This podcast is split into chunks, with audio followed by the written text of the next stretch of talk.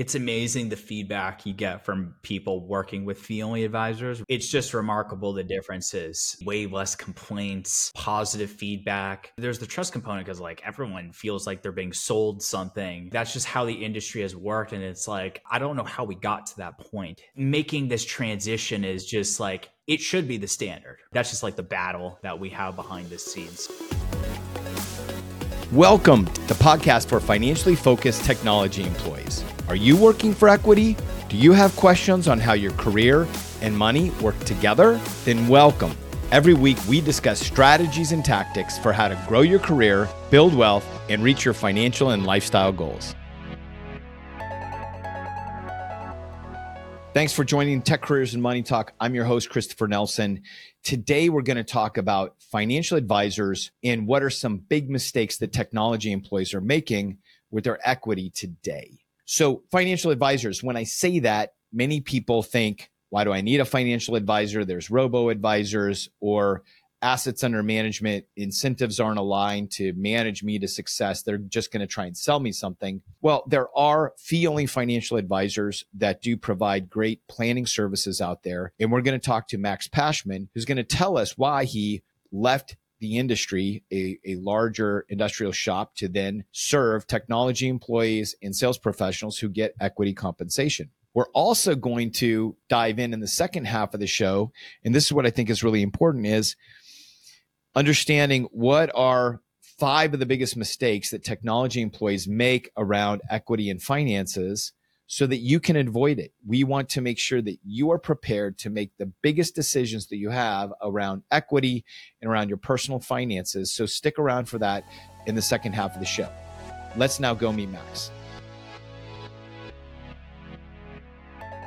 All right, I want to welcome Max Pashman to the show. Max Pashman is a certified financial planner who has his own fee-only practice that is built, uh, you know, purpose-driven to help technology and sales professionals that get equity compensation, which is so needed. And also, he is phenomenal on creating these graphics on LinkedIn that simplify complex financial concepts into literally single views. I am looking forward to this conversation today. Welcome, Max. Yeah, I'm happy to be here. It's a pleasure to really just talk about everything that you just mentioned right there, and uh, really excited to dive into this. Well, yeah. Well, let's let's not pull any punches. Uh, you know, you write on your about page on LinkedIn that you know you were did not see that your future lied in institutional financial advising, financial planning, and you said, "I need to make a move." Help us understand what what did you see and discover that was the impetus for your practice today. Yeah. So, for a little context, before I pivoted into my own field, I was working with a couple different employers. Most of them were primarily in the broker dealer space. And I had learned a lot in my journey leading up to where I am right now. And certainly awesome people that I was able to collaborate with, uh, learn from, and build my practice initially around, and really just becoming the person that I am today. And what I eventually realized working at a lot of the different companies is that I was not very much aligned in the systems that were set up on the back end. I tell this to a lot of people that, you know, like most financial advisors are very much dedicated to serving people and they have a lot of compassion to serving others. But I felt like the model that they were under, specifically in a lot of the previous ones that I was in, didn't really reflect that. And after trial and error and doing my research, I basically had made the jump to starting my own uh, practice. And initially, I was looking for perhaps like a different employer to actually work with, you know, like a fee only advisor, which is the field that I'm in right now. Um, but I felt like the way that I wanted to deliver it wasn't really reflected with a lot of the places I was looking mm. for. And they were looking for a very specific clientele, like specific, like ultra high net worth. And mm. there's nothing wrong with that, but I wanted to serve, you know, like families as it was, like middle class or even like even high net worth. But I wanted to provide that range of people that really wanted the plan, but also the ongoing piece of it. So I decided to go on my own and I left with good terms with my previous employer. We had our differences leading up to where I am right now. And today I'm able to create a practice for myself where I can really engage with my clients in a way that allows me to be detail oriented in holistic planning overall. So there's a there's a few things I want to double click on there. And first and foremost, I want to say thank you because I know from my personal experience that I believe that there's an underserved community that are the people who are $1 million net worth to $10 million net worth. I believe that that's an underserved community and we're either pushed down to a level of service that just does not meet what we need or, you know, the, these, these larger firms are looking for the $10 million net worth and above and just aren't, aren't really providing that. So number one, I want to say thank you uh, to serving this community because I think that we definitely need the help. Yeah, eh, certainly so. I mean, it feels like a, a, an audience that, as I have seen, has not been really heard or paid attention to.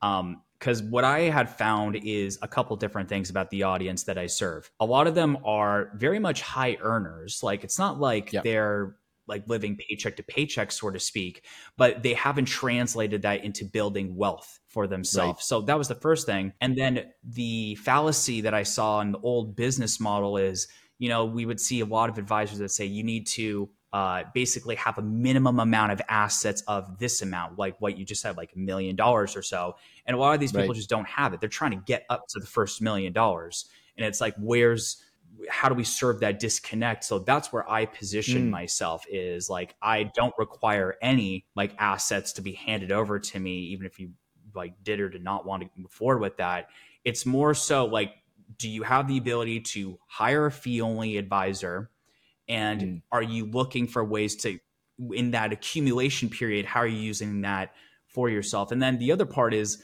they may have a lot of assets for themselves, but they're tied into illiquid assets, whether it's their right. own real estate or even private equity, and they don't have that extra amount on the side to invest with. So it's like, how do you hmm. serve those people? So it, it, felt like there was a very large demographic that yes. I wanted to serve in that regard and make sure that they were being heard and understood and served and and that's so important because you know many of us i mean we're, we're trying to pursue the american dream right and it's you know i i went from a scenario of you know zero to multiple seven figures wealth within a two year period when i really started you know focusing on some of these pre ipo companies and you know the one thing mm-hmm. that helped me tremendously and this was is as I mentioned before, as I told you before, was in 2012, is is finding a fee only advisor. And I want to really break this down for people because I felt a tremendous amount of relief when I could have all the planning conversations and there was no pressure around controlling or managing my assets. And the reason being is not because I didn't trust trust them that they could do that well. I didn't know what were the best decisions for me and so, like when you think through, you know, fee only versus the more traditional model, where does fee only have that advantage of helping clients get educated and see a plan um, versus the the other model that I think you know doesn't really build trust? Yeah. Well, I think it's important to kind of break those down specifically and distinguish the two. So the two models is fee based that's the traditional model that we have seen. And basically, what that model is, is that you can charge for financial planning services, but you could also receive commissions on top mm. of that. Versus the fee only model basically focuses on only the financial planning services and no commissions. So anyone that is a fee only advisor, a true one, receives no commissions from a third party. And so we're able to remove that sense of conflict of interest and remove that incentive um, right. right there and basically try to make sure that we're focusing on that. Now, with that being said, there are different ways that a fee only advisor could work. And we traditionally see um, three types of methods. And when I say methods, it's really just like down to how they charge, right?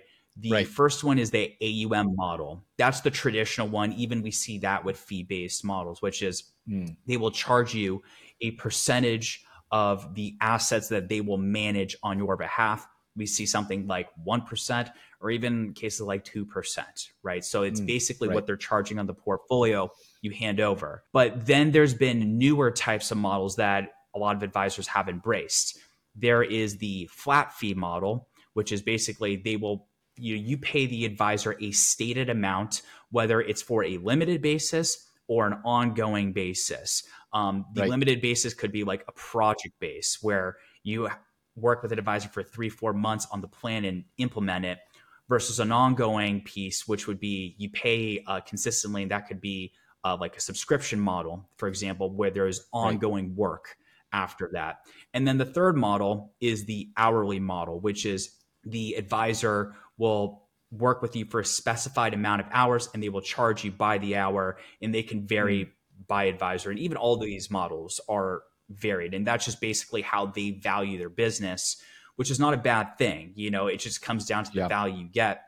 But it's important to recognize that, you know, when you work with a fee only model, you remove the commissions that are behind the scenes. And it's up to you when you work with the fee only model, what kind of scope you are looking for. Do you right. want them primarily to like manage your assets? Do you want to work with them on a limited basis? Or are you looking for the plan and an ongoing basis? Um, but that's how we're able to separate ourselves is just really being transparent with the business model that we are only charging you and no one else in between. Right. And that that to me is just so important is to be able to unwind that and you know, one of the things I think that I would like to educate people on, Max, is when when people want to understand what type of advisor they're engaging with, what are some of the questions that they would ask to designate, you know, what side of the two buckets they're on, the commission or non-commission, and then sort of walking down on the fee only side, how that they how they could engage. Yeah, so I would start with the the first thing that I brought up is are you fee based or are you fee only? That will narrow down whether um, they get commissions from a company, whether they're working as a, like a captive agent, like they're on a contract with the company as an employer, uh, working on a quota basis uh, to sell like a product specifically. And then I would can I can I stop you right oh, yeah. there real quick? What's what's an example of a product that they would sell? Yeah, so like the most common commission based products would be an insurance product, or if it was like an investment fund, like a mutual fund. So those okay. are like primarily the two types of products. And I just want to preface and say there's nothing inherently wrong with these products, so to right. speak. But um, I don't think that the products should be motivating advisors to create the recommendations. It should be the other way around, that the recommendations should actually motivate you to recommend a product, so to speak. But right. even still, what we want to do is make sure that as an advisor, we can remove those conflicts of interest so that when we do recommend this insurance product, in this investment, it's because we believe it's in their best interest, not because it's going to get us another dollar in our pockets as a result. Right, right. That's that's where things get confusing. This is where incentives don't get aligned, and I think this is what creates sort of the the mistrust between the client and the actual advisor. So that's on the the fee based. So then on the fee only, uh, it sounds like some of the questions that people would want to ask are, you know, how do they engage? How do they actually what are the fees that they take? And you know can you know and i think it's important as a as a customer to to be able to walk in and say i am i do know what i'm interested in off the menu. I want to put together a plan and in that process i want to understand if we could work together and what does then long term you know fees look like if we're going to work together?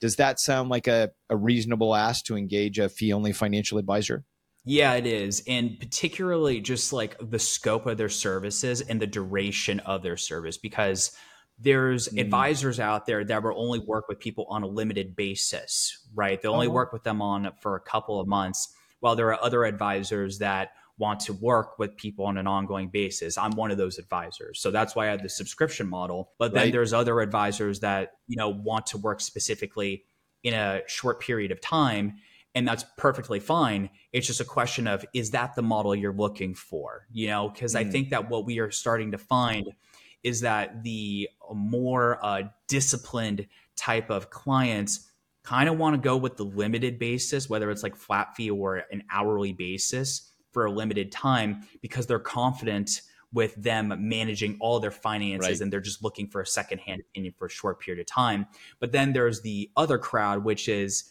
you know maybe they're they are good with their money but they just need the discipline they need the accountability right. and they just need someone there to just make sure that they are being uh, or they're executing on their recommendations accordingly and they want to meet with someone accordingly so it just comes down to your personal preference but right. by understanding the models in question it gives you a sense of the type of engagement process you can expect with that fee only advisor what i think is so important is yeah building a good relationship understanding what you need and then also it's important that you understand that your needs can change over time i know that as we were growing a family and we were very disciplined people, but then we had a son, and then 18 months later we had identical twins.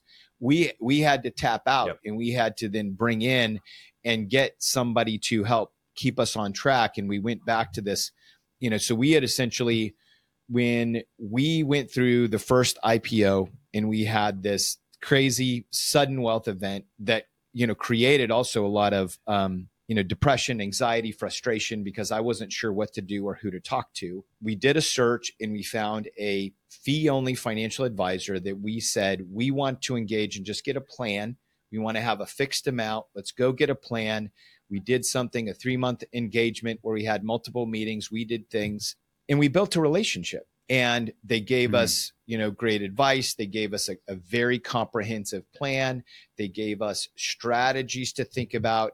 And one of the things that was also amazing too is they recommended a great cpa who while she wasn't a certified tax planner she definitely had a wealth of experience with uh, you know tech stock because she's been in the silicon valley since the 70s so she had tons of experience and then also um, an estate lawyer who helped us craft our first um, living trust. And then when we got to the situation where we couldn't manage anymore, it was very natural for us to go back and say, can we engage you for the next couple years to make sure that we're sticking to the plan because we're like buried in diapers.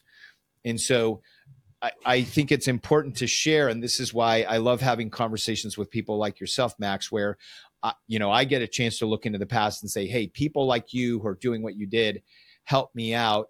And then also letting know, you know, to people that are listening, like this, this is a scenario that can work for you when you're trying to gain knowledge and then also slowly build a relationship with somebody that you can trust without, you know, all of a sudden moving your entire portfolio under management. Yeah. And, and that's the thing is the flexibility is there if you need it. You know, like whatever type of direction mm.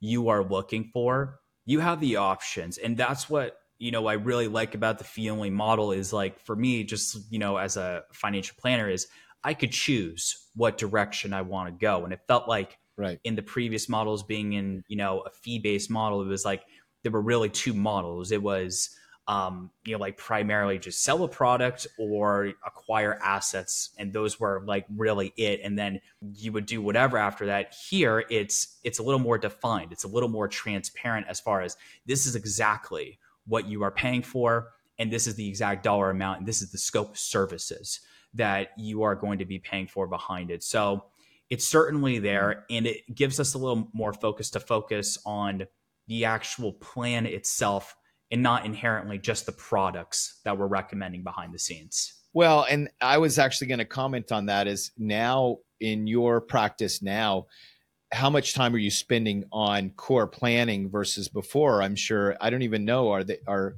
in your in previous roles, and I don't know if you can talk about this or not. Is, is are there quotas and things that you have to meet, or is it more personal of you know, oh, if I sell this, I get this versus now you get actually dedicate time to you know helping people work through a financial plan which i know has got to be you know more that's more the emotional reward right yeah you know that's the thing is that working at virtually most broker dealers like the ones that were i was at before there were quotas behind it mm. so um, if you weren't hitting your quota you would want to delegate a lot of your time towards just making sure that you get through the next day until you know mm. you get through like working in plans versus this time it's like this is my own quota right i'm a business owner now so now yeah. i dedicate that towards the craft and even still i've set my practice up where there is a little more accountability on my end because i clearly state like what we're going to do throughout the year right. like we're going to meet on these dates right here. I'm going to deliver these things. We're trying to get to these specific results. Mm. You know, mm. it's not like hands up in the air, let's see how the market does next year. There right. are pieces of action that I want to make sure that you're actually hitting because this is what you're hiring me for, right? Is like you want to take action on this on an ongoing basis. So I feel like not only am I spending more time in my practice, but I'm enjoying it too, even more. Not that I didn't before, but it feels like what I am doing now feels like what I always thought financial planning was when mm. I started working in the industry yeah. almost 10 years ago. Yeah. And, and let's, I want to, I want to spend a little time and just go down that um, you know direction for a moment which is you know your craft right? And i love the way that you describe that. I'm a huge fan of uh, cal newport so good they can't ignore you and he talks about you know becoming a skilled craftsman and the way that you talk about it and the way that you write about it too uh, you know i'm a huge fan of. And so now as you've spent time developing your craft you know help help me understand like what you know how do you look at that holistically? What are some of the things you know is it really more of you know plan setup or guiding people through execution um, that you know you really see as a a role that you're finding fulfilling or or where you're trying to hone and shape things?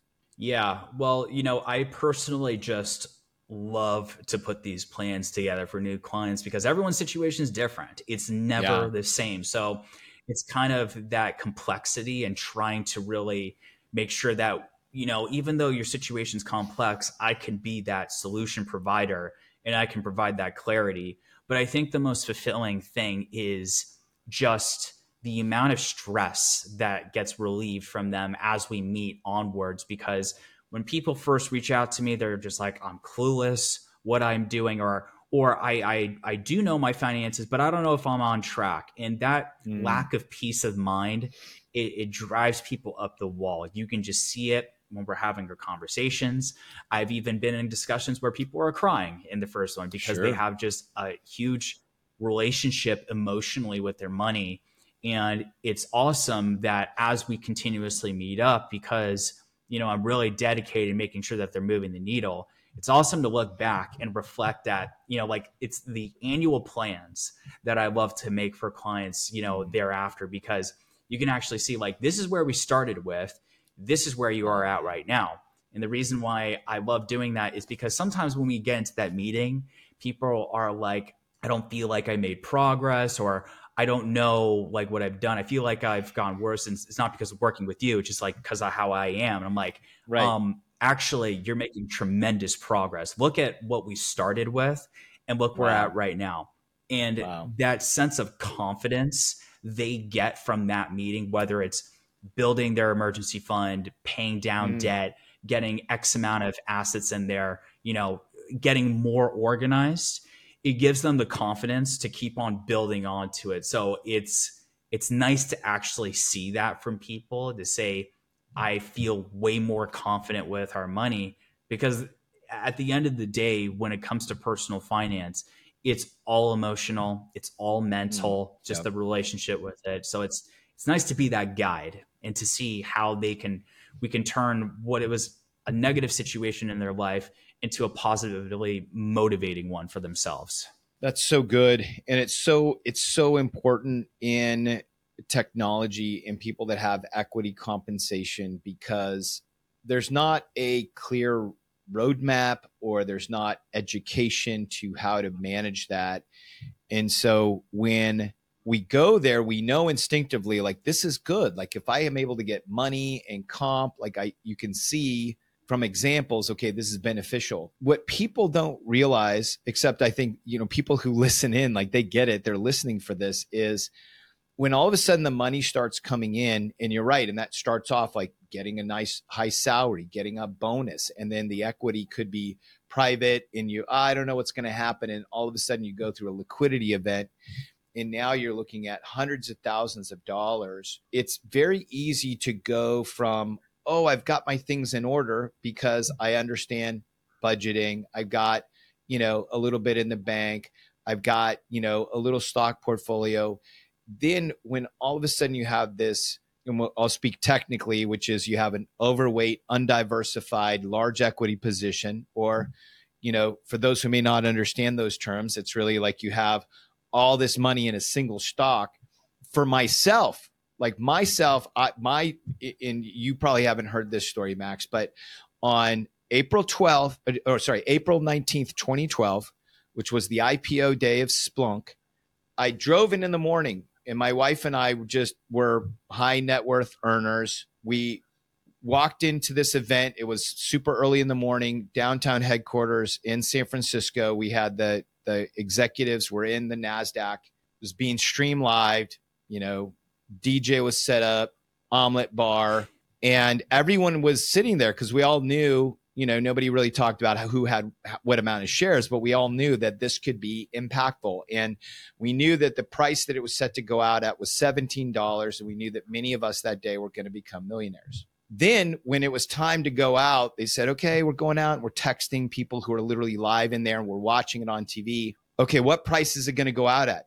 The screen was blank, like it didn't record anything. And, and this went on for one or two minutes, and people are getting nervous. We thought, did the system go down? Did we, we're tech employees, so did we get hacked? And what it was is the people who were selling were holding, they were driving up the price. So, mm. literally, Max, within the span of five minutes, you have a number in your head that was 17. It ends up going out at 34. Within seconds, it doubles. It doubles.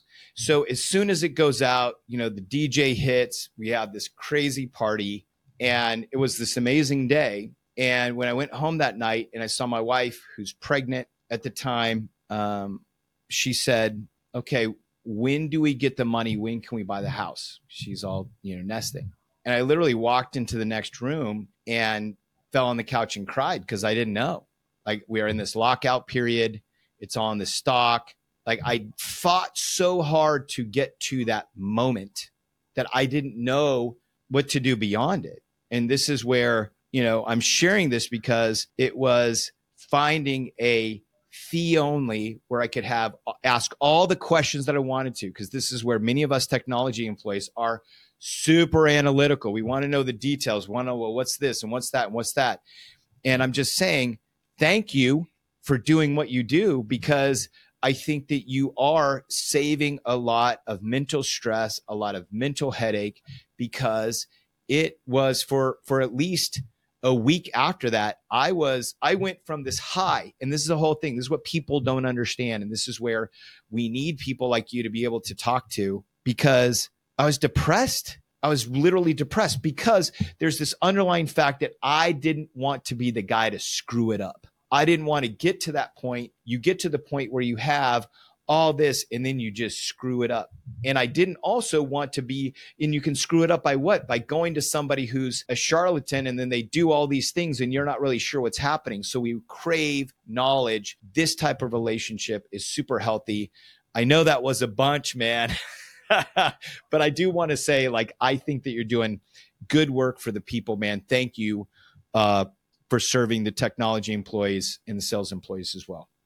Yeah, I do appreciate that, and you know, I, I sympathize with a lot of tech employees because, I mean, for the you know, for the most part, every single person I I serve or I've come across, they're amazing employees, very intelligent. Right. They they they know their stuff, from beginning to end. And uh, then you throw the role of equity at them, and some get it, and a lot are lost. And I don't blame anyone for not being able to stay on track with it because it's a lot, even for financial professionals, to keep up with or to learn initially. So I can only imagine what that overwhelming feeling like what that actually feels like when you, that is thrown at you and you're kind of expected to just like know everything from beginning to end because there's so many different types of equity. There's so many different types of uh, tax implications, strategies behind it, and yeah. like what to do with it. So I get it. You know, I get why that would be such a stressful thing to think about because when there are things that are in the back of your mind in uncertainty, mm. it drives you up the wall. It's just yeah. like you don't know what to do and that drives a lot of bad financial decisions by the way yes. it's like when you don't know what's going to happen next you get irrational you get emotional it's why it's it's the the center of the culprit of bad short-term impulses is because of just mm. what we don't know So we just act rationally. And if we don't have the right support system or the right person to go to, you know, That's we're kind right. of just driving blind and crossing our fingers. And I want to avoid that at all costs for people. That's great. And that's actually a phenomenal tee up. We're going to take a little break right now. And then we want to come back. And Max and I want to just share what we think is the five mistakes that tech employees make with equity and finances and call those out so that you don't have to. So hold on. We'll be right back. Okay, and welcome back. We're back for the second half here with Max Pashman, and we want to talk about five mistakes that tech employees make with equity and finances. And I think the number one that we both intuitively agreed upon is there's no plan for their equity, no plan. And what what it, what happens like when when people come into you? I'm curious. Uh, is this is this really the number one problem that you see that they come in and they say okay i've got all this equity i don't know what to do with it oh absolutely. I mean there's so many different uh, problems and strategies to approach it with because you know it's like awesome. You got this equity from your employer and it's just like what do i do with it? You know and it all mm. depends on the type of equity whether they're rsus espps isos nsos um, it depends on what stage you are in the company right. that you're at. Because if they're illiquid and locked up, what are the taxable repercussions that you need to be aware of when that happens? And ultimately, there is no game plan for it. You know, if you right. at least know that it's vested, it's yours to keep, there should be an intent behind that. If you know that there's going to be, you know, a payout later down the line at some point. And what it ultimately boils down to is not just the intent behind it, but there's also the taxable repercussions that we have to right. be aware of, especially when it comes to stock options. Um, we've seen some stories floating online about improperly exercising an ISO um, right. and not really understanding the difference between like what the taxable repercussions are between an ISO and an NSO. We don't have to get into full detail, right? But there is this lack of knowledge as far as what should I do and where mm. should I put it once I have the equity? Because then once it's yours, okay, awesome. Now you have a concentrated position. What are you going to do with it? Are you going to hold on to this forever? Is are you able to handle the volatility that comes with it or are you banking too much of your future in a single company? You know, I talk right. about it a lot with my content about you know, like concentration is good in some areas, but you don't want to be over concentrated and, you know, like bank your entire future on the success of a company, right? So it's important to understand not only how you are using that equity, but how are you trimming it down? How are you using the proceeds towards your goals? Why are you doing so? And how are you doing it in such a way where it doesn't like result in a massive tax liability when it could have been done a little more efficiently towards your other financial goals. So no plan on it just brings a lot to the table. And it's the number one reason why a lot of people the equity compensation even reach out to me in the first place. Yes and i i see that as well too in a lot of conversations that i have with technology employees. And i'm really trying to get people to take it upstream to thinking about when they're trading their time and talent, when you're going to work for a company, you should be choosing the company based on the equity that you want and how that aligns with your financial plan. So here's an example, right? As I knew a guy who really wanted to start investing in short-term rentals. We'd met at a real estate conference. He was a technology employee. He was working for a startup company and all his and he was a staff level engineer and all his equity was locked up in a um, you know, all this early stage private company, wasn't sure when it was going to go public. So we had a conversation and I said, when you're thinking with your time and talent, you know, because this is where I'm, I'm more of a career and money strategist. So I'm not, you know, planning their finances, but I'm saying when you invest your time, what's your plan? Well, you want money now. Well, then you need to be looking at your low risk, low reward. You need to be looking at public companies. He was taken back by this but I said, go get some offers and let's see what's out there. And when he got some different offers, one of them was from a rideshare company that was offering to match his salary. So he's a staff level engineer, so making 250K a year, was going to give him 250K in RSUs. that had downside protection, meaning that if the stock value went lower than that at the end of the year, they true him up with shares. So he's he's pretty much, you know, guaranteed. I'm using air quotes as much as you can. 250 with another 250 liquidity in the first month. He ends up taking the offer. It happens to be, and this is where sometimes I think, you know, opportunity and hard work meets luck, which is the stock price that he got his shares granted at were 21 bucks a share, shot up to 61. He ends up strategically harvesting it and taking, I think by the end of the 18 months he worked there, like like 1.2 off the table right? And again, I don't know how much was mm-hmm. taxed. Mm-hmm. I think that was a gross number. I don't know if that was a net number. But again, it's an example of where, you know, and this is what I'm trying to teach people because I agree. Everything that Max says is sometimes people come to him thinking about, okay, here's all this equity I got, but even taking that upstream and understanding what equity do you want to work for? How does that align with your financial plan that you're trading your time and talent for? Because then then when you start getting the alignment further upstream, you know, this is where I think you're going to be able to then generate more out of your career and the equity combo in the long term. Yeah. And I, I tell this to everyone, even like in my own content, a question of like where you should be putting your money comes down to when do you need your money? Yep. You know, like a lot of the investing questions that you have can revolve around the answer of that because look, remember, when it comes to equity, it may be stock, it may be, you know, ownership of a company, but they do throw the word compensation in there for a reason mm. because it is. You know, yeah. like you should almost treat it like an alternative form of salary. Yes. Almost, right? So if you are mm. if like imagine that you were able to get everything, all of your equity there vested immediately and you had all the cash, what would you do with right? it? Would you fund a couple projects? Would you spend it? would you want to keep it invested over the long run you know like questions like that is ultimately dictates what you should actually do with your equity at the end of the day because once you put intention behind it you're offsetting a lot of the risk that you otherwise would not want to take inside of it but ultimately you're being a little more strategic in the sense of i know i want to spend this now i want to right. use this later but ultimately, you don't want to just park it on the side and just say, I just want to leave it there just because it's equity. It's listen, you earned it. You earned your equity right here. Do you want to like utilize it right now? And if not, what are some methods that actually aligns with your investment philosophy and your strategy? So there's a lot to unpack just by really getting in the mindset of thinking like it is stock, but it is like an alternative form of salary it's up to you what you want to do with it right now.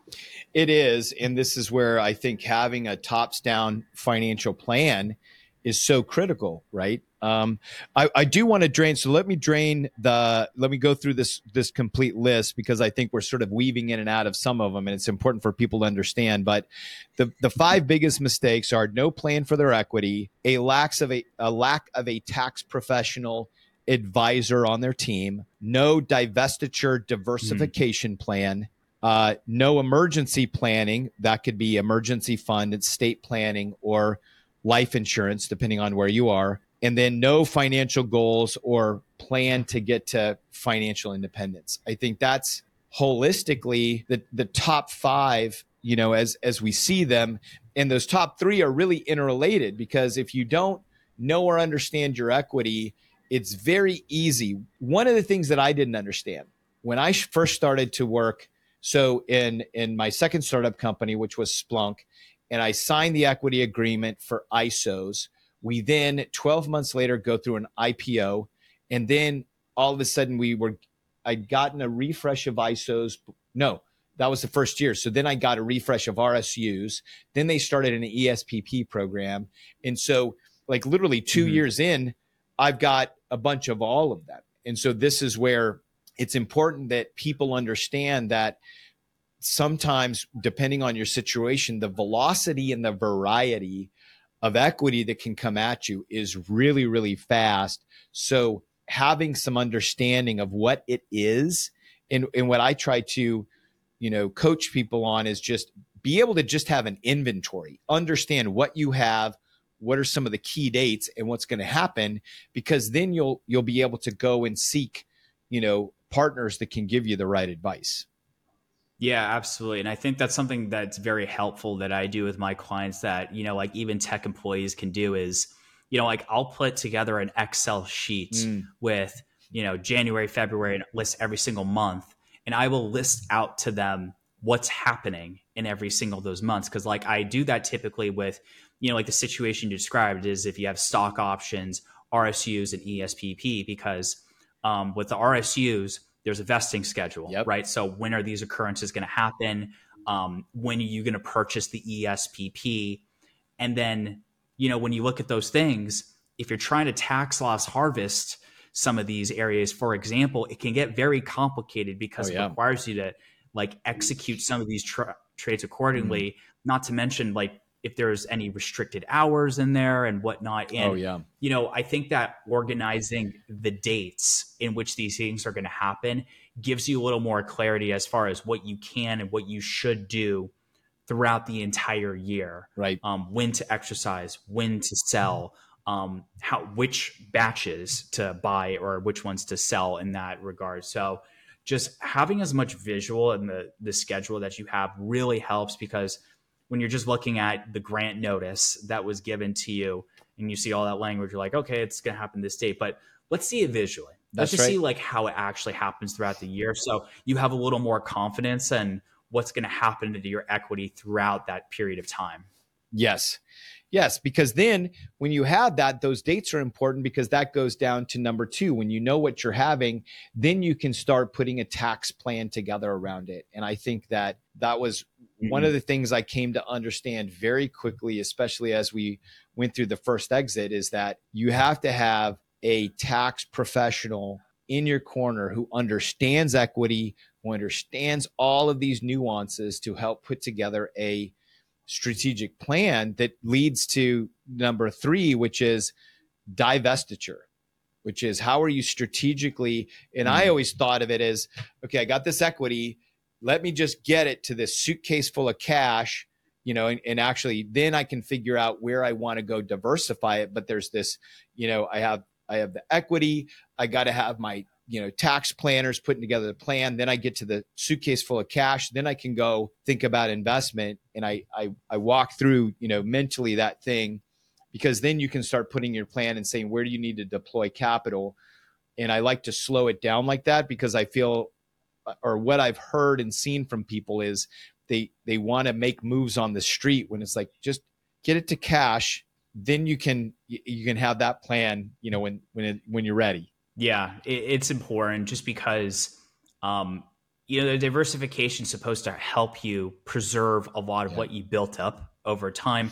And there's so many ways to do it, whether it's by asset class, by income, types of accounts, um, the variety of stocks. Like, you know, there, there's lots of different methods to explore as far as what you're doing to actually spread the risk. Yeah. So I think it's really important to just assess the level of risk that you want to take and really by painting out that scenario as far as like if, if all of your net worth is in one single stock how comfortable are you knowing that there is a very big level of risk that it may potentially go to zero or might become the next apple you know like the spectrum is oh. wild you know in that regard so it's like do you want your do you want your net worth your safety your your college funds to be in that bucket I, I, it's up to you. It, you know, like how much of this do you want to be allocated to that, and it provides that peace of mind for you. Well, yeah, and and so I, I can add a couple of uh of of stories. So one is I have um, a guy that I know in my network who was a young guy, got out of school, was working for uh, it was actually a public company. He was getting some RSUs there, and I think he worked there from 24 to 28, like four years, and he amassed this you know holding that was around two million dollars, and and this is one this is a mindset that I think is is a it's an erroneous mindset that I want to try and debunk here in this conversation, which is, oh, my best thinking got me here. My best thinking of going to work for this company, stockpiling all this equity got me here. I'm then going to rely on my best thinking versus years and years of investment principles around diversification. And what happened to this gentleman was the company that he was working for uh, which was a hardware manufacturer, got into some litigation. I think it may have involved an Apple case or something. And literally within like 30 days, the 2 million dropped down to like 200,000. And he ended up in a panic at that point. He took all of that off the table, which then he didn't have a tax plan for. Um, and, mm. you know, and it was just one of those things that just was you know, emotionally. It took him some time to emotionally recover and, and literally be able to talk about that. And so I share this because there are many stories like that out there of people that have this false belief that appears real to them, which is my best thinking got me here. Just stick with that. That is like, like that is pride.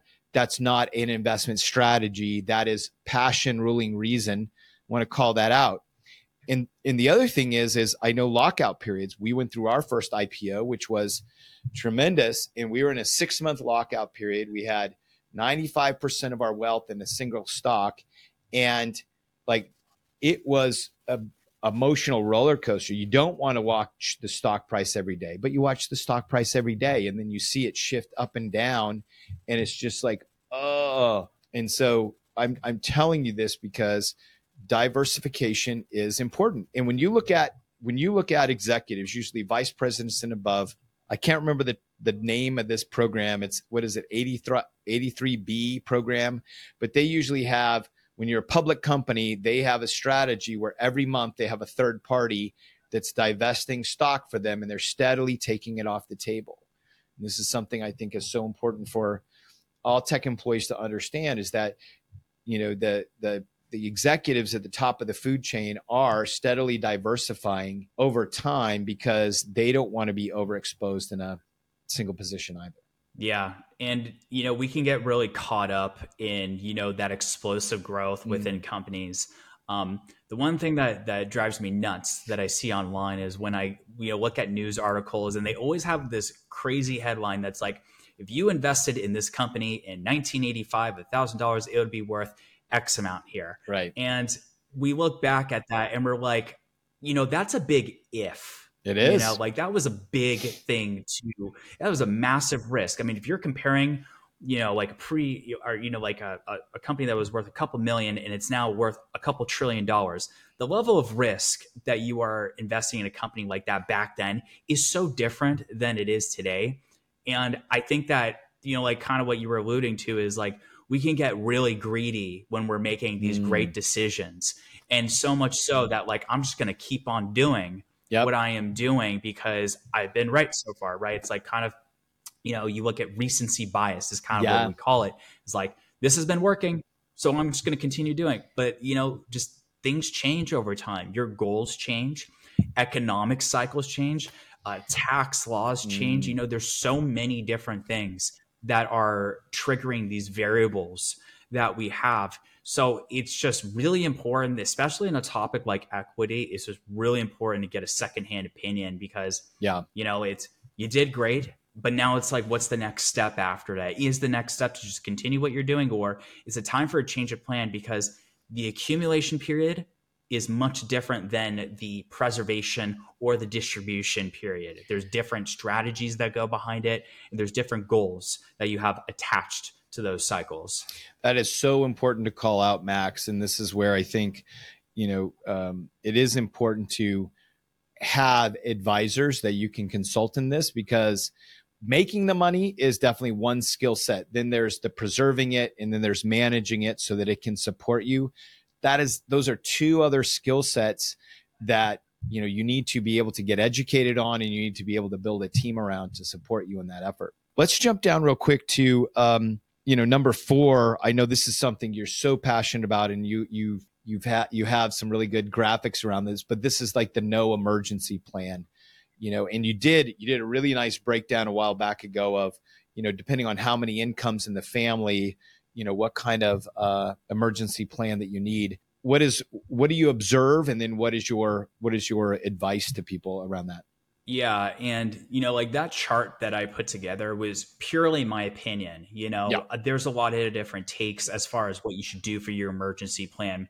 That being said um, there are big variables worth noting okay? So The first one is the sources of income, right? If you only have one source of income and you know you have you have a partner, you know, obviously you are basically banking the growth of your future and your lifestyle on that source of income.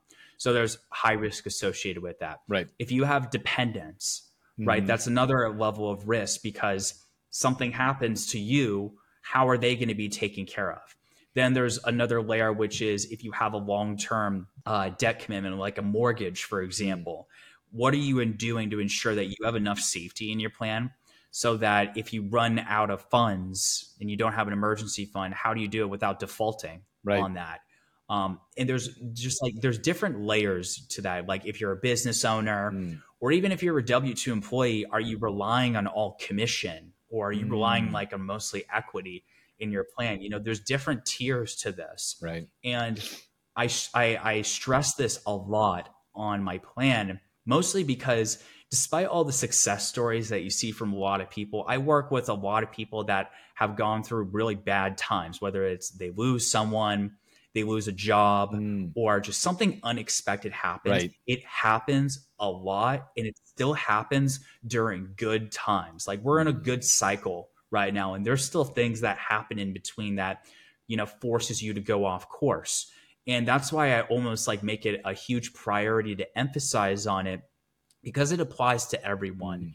And you know the intent of the emergency fund is not only to just making sure that you have that safety reserve to you know handle these short term comings but it prevents you from you know tapping into your investments that you're trying to position for the long term so it doesn't interrupt compounding interest it doesn't force you to take taxes and doesn't force you to take early penalties but also and this is what usually happens when you don't have an emergency fund is you take out debt mm. right you mm. take out uh, you know you spend $10,000 on a credit card and you don't have the funds for it guess what that's $10,000 that's accruing like a 25% APR on it and that's what we want to avoid right is that a lot of people and you know I see this a lot online is like a lot of people say why don't I just invest in whatnot you can if you want to but at the end of the day it's there to make sure that everything in your household from your expenses from your debts from your investment is all intact and none of it forces you to go off course. Right. Because, you know, you have this safety line for yourself. So I, I make it a big priority. I think in any stage that you are at, whether it's in the beginning or even at the end of it, I think having a safety reserve is just vital to keep everything that you're planning for all intact behind the scenes. It really is. And I think especially as a you know married couple with kids, when we were when we got to our diversification phase and we were able to, you know, we we did pay off our student debts. We just wanted to get those behind us. And we started then building up a nice little nest egg of an emergency fund that um, was just brought so much relief to just have that there because you know and, and it's interesting i feel like some people get obsessed with oh i have to have all my money working and growing all at the same rate when it's like well no like this is again goes back to diversification. If you're taking you know 10% and and i'm just using arbitrary figures here. If you take 10% and put it at high risk and you then have 10% that is at this low risk you know savings account or cd those sh- you know in the the model should uh, essentially balance out you know but you're not if you keep going all in you know, on this high risk, high reward, you're, you're, you know, it's just like Charlie Munger says, like you want an investment portfolio that allows you to sleep at night. That's where the balance and diversification comes in. Yeah, it really does. And I mean, like, you know, like tech employees that are getting like a couple hundred grand or a million dollars in payout is like, how much is your net worth relative to this emergency fund? Hmm. Probably minimal. You know, if yeah. it's only like a small percentage of your net worth, you know, it's not going to be the reason why you're not going to be able to retire in a couple more years you right. know? So it's it's just nice to have that little preservation. It's like you said too the peace of mind really allows people to sleep at night and it really helps them make better decisions for themselves. And i say the same thing about the emergency fund just like i say with insurance in general is that i have it set up so i never have to use it. I hope i never have to use the emergency right. fund. I hope i never have to use the insurance, right? But I have it there in case that happens. And that's something I'm willing to set aside to know mm-hmm. that if things go off course, it's going to be there when it happens. And remember, it's like we're not you can't plan when an emergency is going to happen you can't you don't know when a car accident is going to happen That's or right. something it's there if something happens tomorrow so you should allocate that amount like you're going to tap into it tomorrow and that's why we make safety a priority in the emergency fund. Yeah that's so that's so critical. And then the last one we talked about was just a you know general lack of financial goals or you know one of one of the things that you and I both are aligned on is like the road to financial independence or how do you actually get this equity to then work for you in a you know distribution phase and a payout phase and an income phase so that you know you can then make work optional. I think you know do you think that i mean on on your clients and the people who come in is it the fact that they they want it and they just don't know how to build it or is there sometimes even an absence of like or is it just that they're so immediate in their current financial pain they they're just not even thinking about it yeah i think it's more direction than anything else mm. when it comes to financial independence i mean first of all it's it's defining what what does that even mean yeah. for you right you know like i think people get confused sometimes and they think that like it has to mean just like going off the grid completely. For a lot of people, it could mean still working like yeah. at your W 2 job still, or even still working in your business if you wanted yeah. to, right? Because with financial independence, it varies from person to person. But ultimately, what it all shares is having enough of your assets on the side to sustain the financial lifestyle you desire and making decisions that doesn't completely eradicate your portfolio, right? Mm. So it just comes down to like what you are looking for in the end. Are you trying to enjoy it now? Are you trying to pursue something else in between? And I think that this disconnect is why a lot of people reach out is like, listen, I got this wealth or I'm trying to build up to this wealth, but I just want to know like how can I pursue the things that I want to do? How can I spend more time with my family?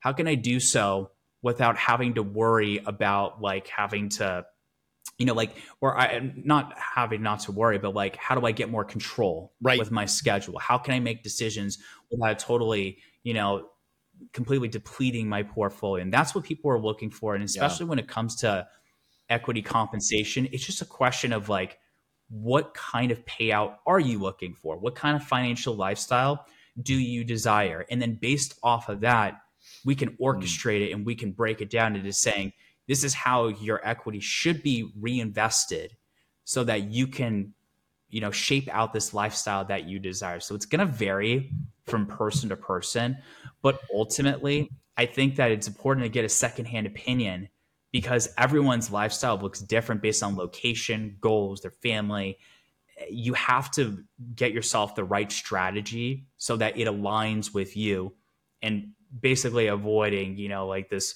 you know one size fits all solution which may not be in line with what you're trying to do. So right. I think that mm. when you break it down it's it's ultimately like what you do with it and how you carve out that plan.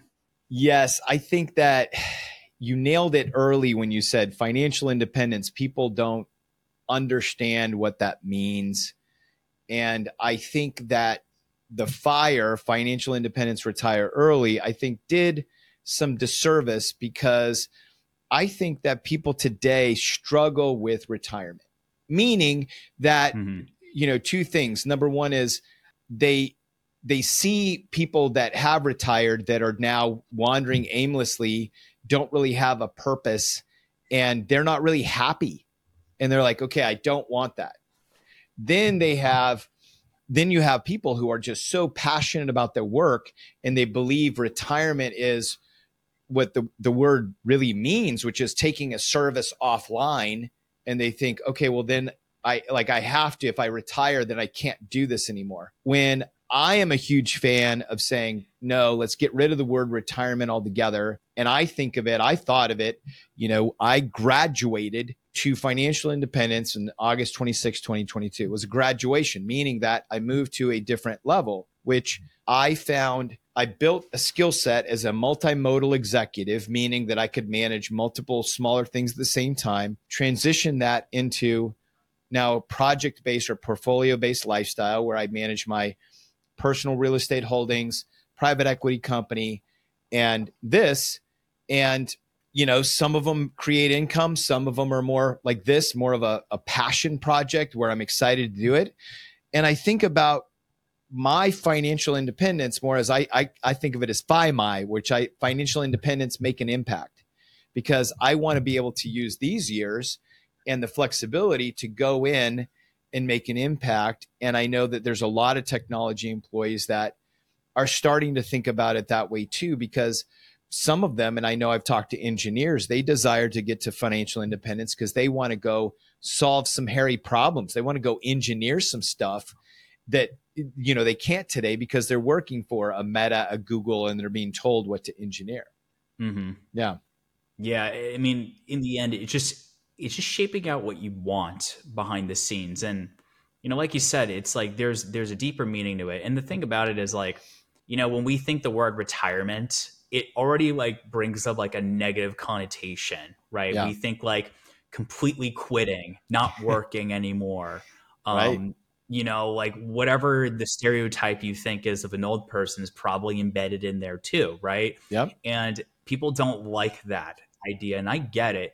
And I think it's really important that when we start to think about financial independence, retirement, mm. or all these things where there's an end goal to meet this, is that it's more so shaping what you desire in the end. It's up to you to define mm. what that is, and then having you the blueprint to basically taking you there. And look, your situation is going to be much different than everyone else's based on your goals, right. the investment style that you want, the risk, mm. really everything in between. And that's why it's just vital to just approach it with the mindset that this is really just the lifestyle you want to shape it to be and making sure that you're doing whatever is possible to get yourself there. That's so good, Max. I know that we can continue to riff for probably uh, another hour or so, but at some point we got to put a bow on this thing. So let me jump right into uh, the fire round question, and and we'll uh, we'll put a bow on this. So, what's the advice that you would give your younger self around money? The biggest thing that I would say is keep it simple. I mean, I've been learning from every single great advisor, reading every single book, learning about every single strategy. I've seen all the charts. I've, I, I think I've seen most of the things. I still have a lot to learn in the end. Yeah. But, you know, in my 10 year career, I've looked at every single strategy, advice. It just boils down to don't overcomplicate these things, mm. especially when it comes to investing. Don't overcomplicate putting a monthly contribution in or investing long term mm. or choosing funds that are very simple to stick with.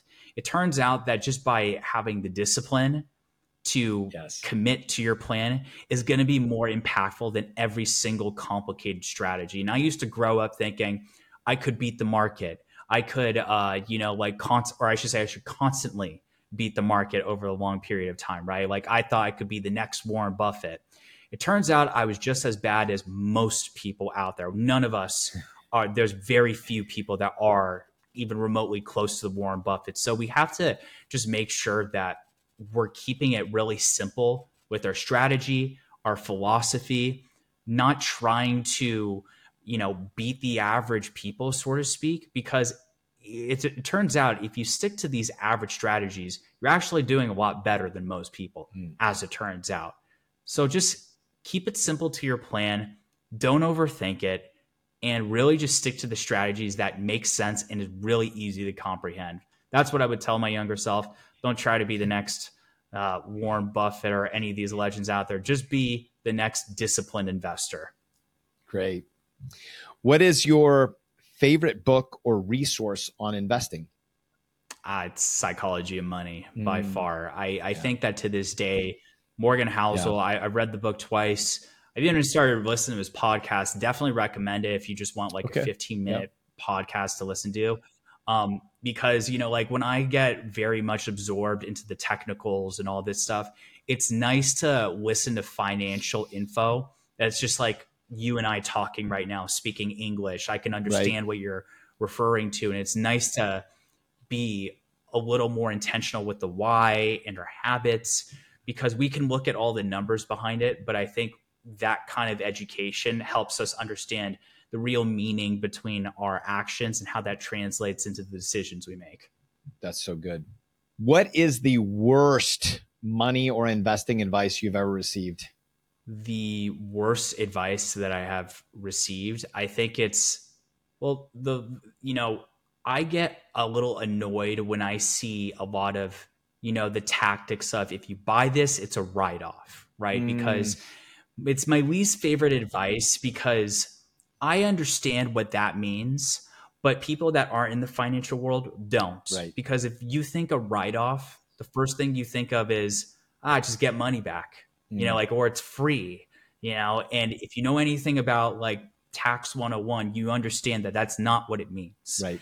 And I hate when that advice is thrown out there, just like this is a write off, this is a write off, this is a write off. It's like write offs are important. I I'm a business owner. I I try right. to lower my tax liability, but I know in the end I am still spending money, right? So let's not get it twisted to say like this write off means you're getting these things for free.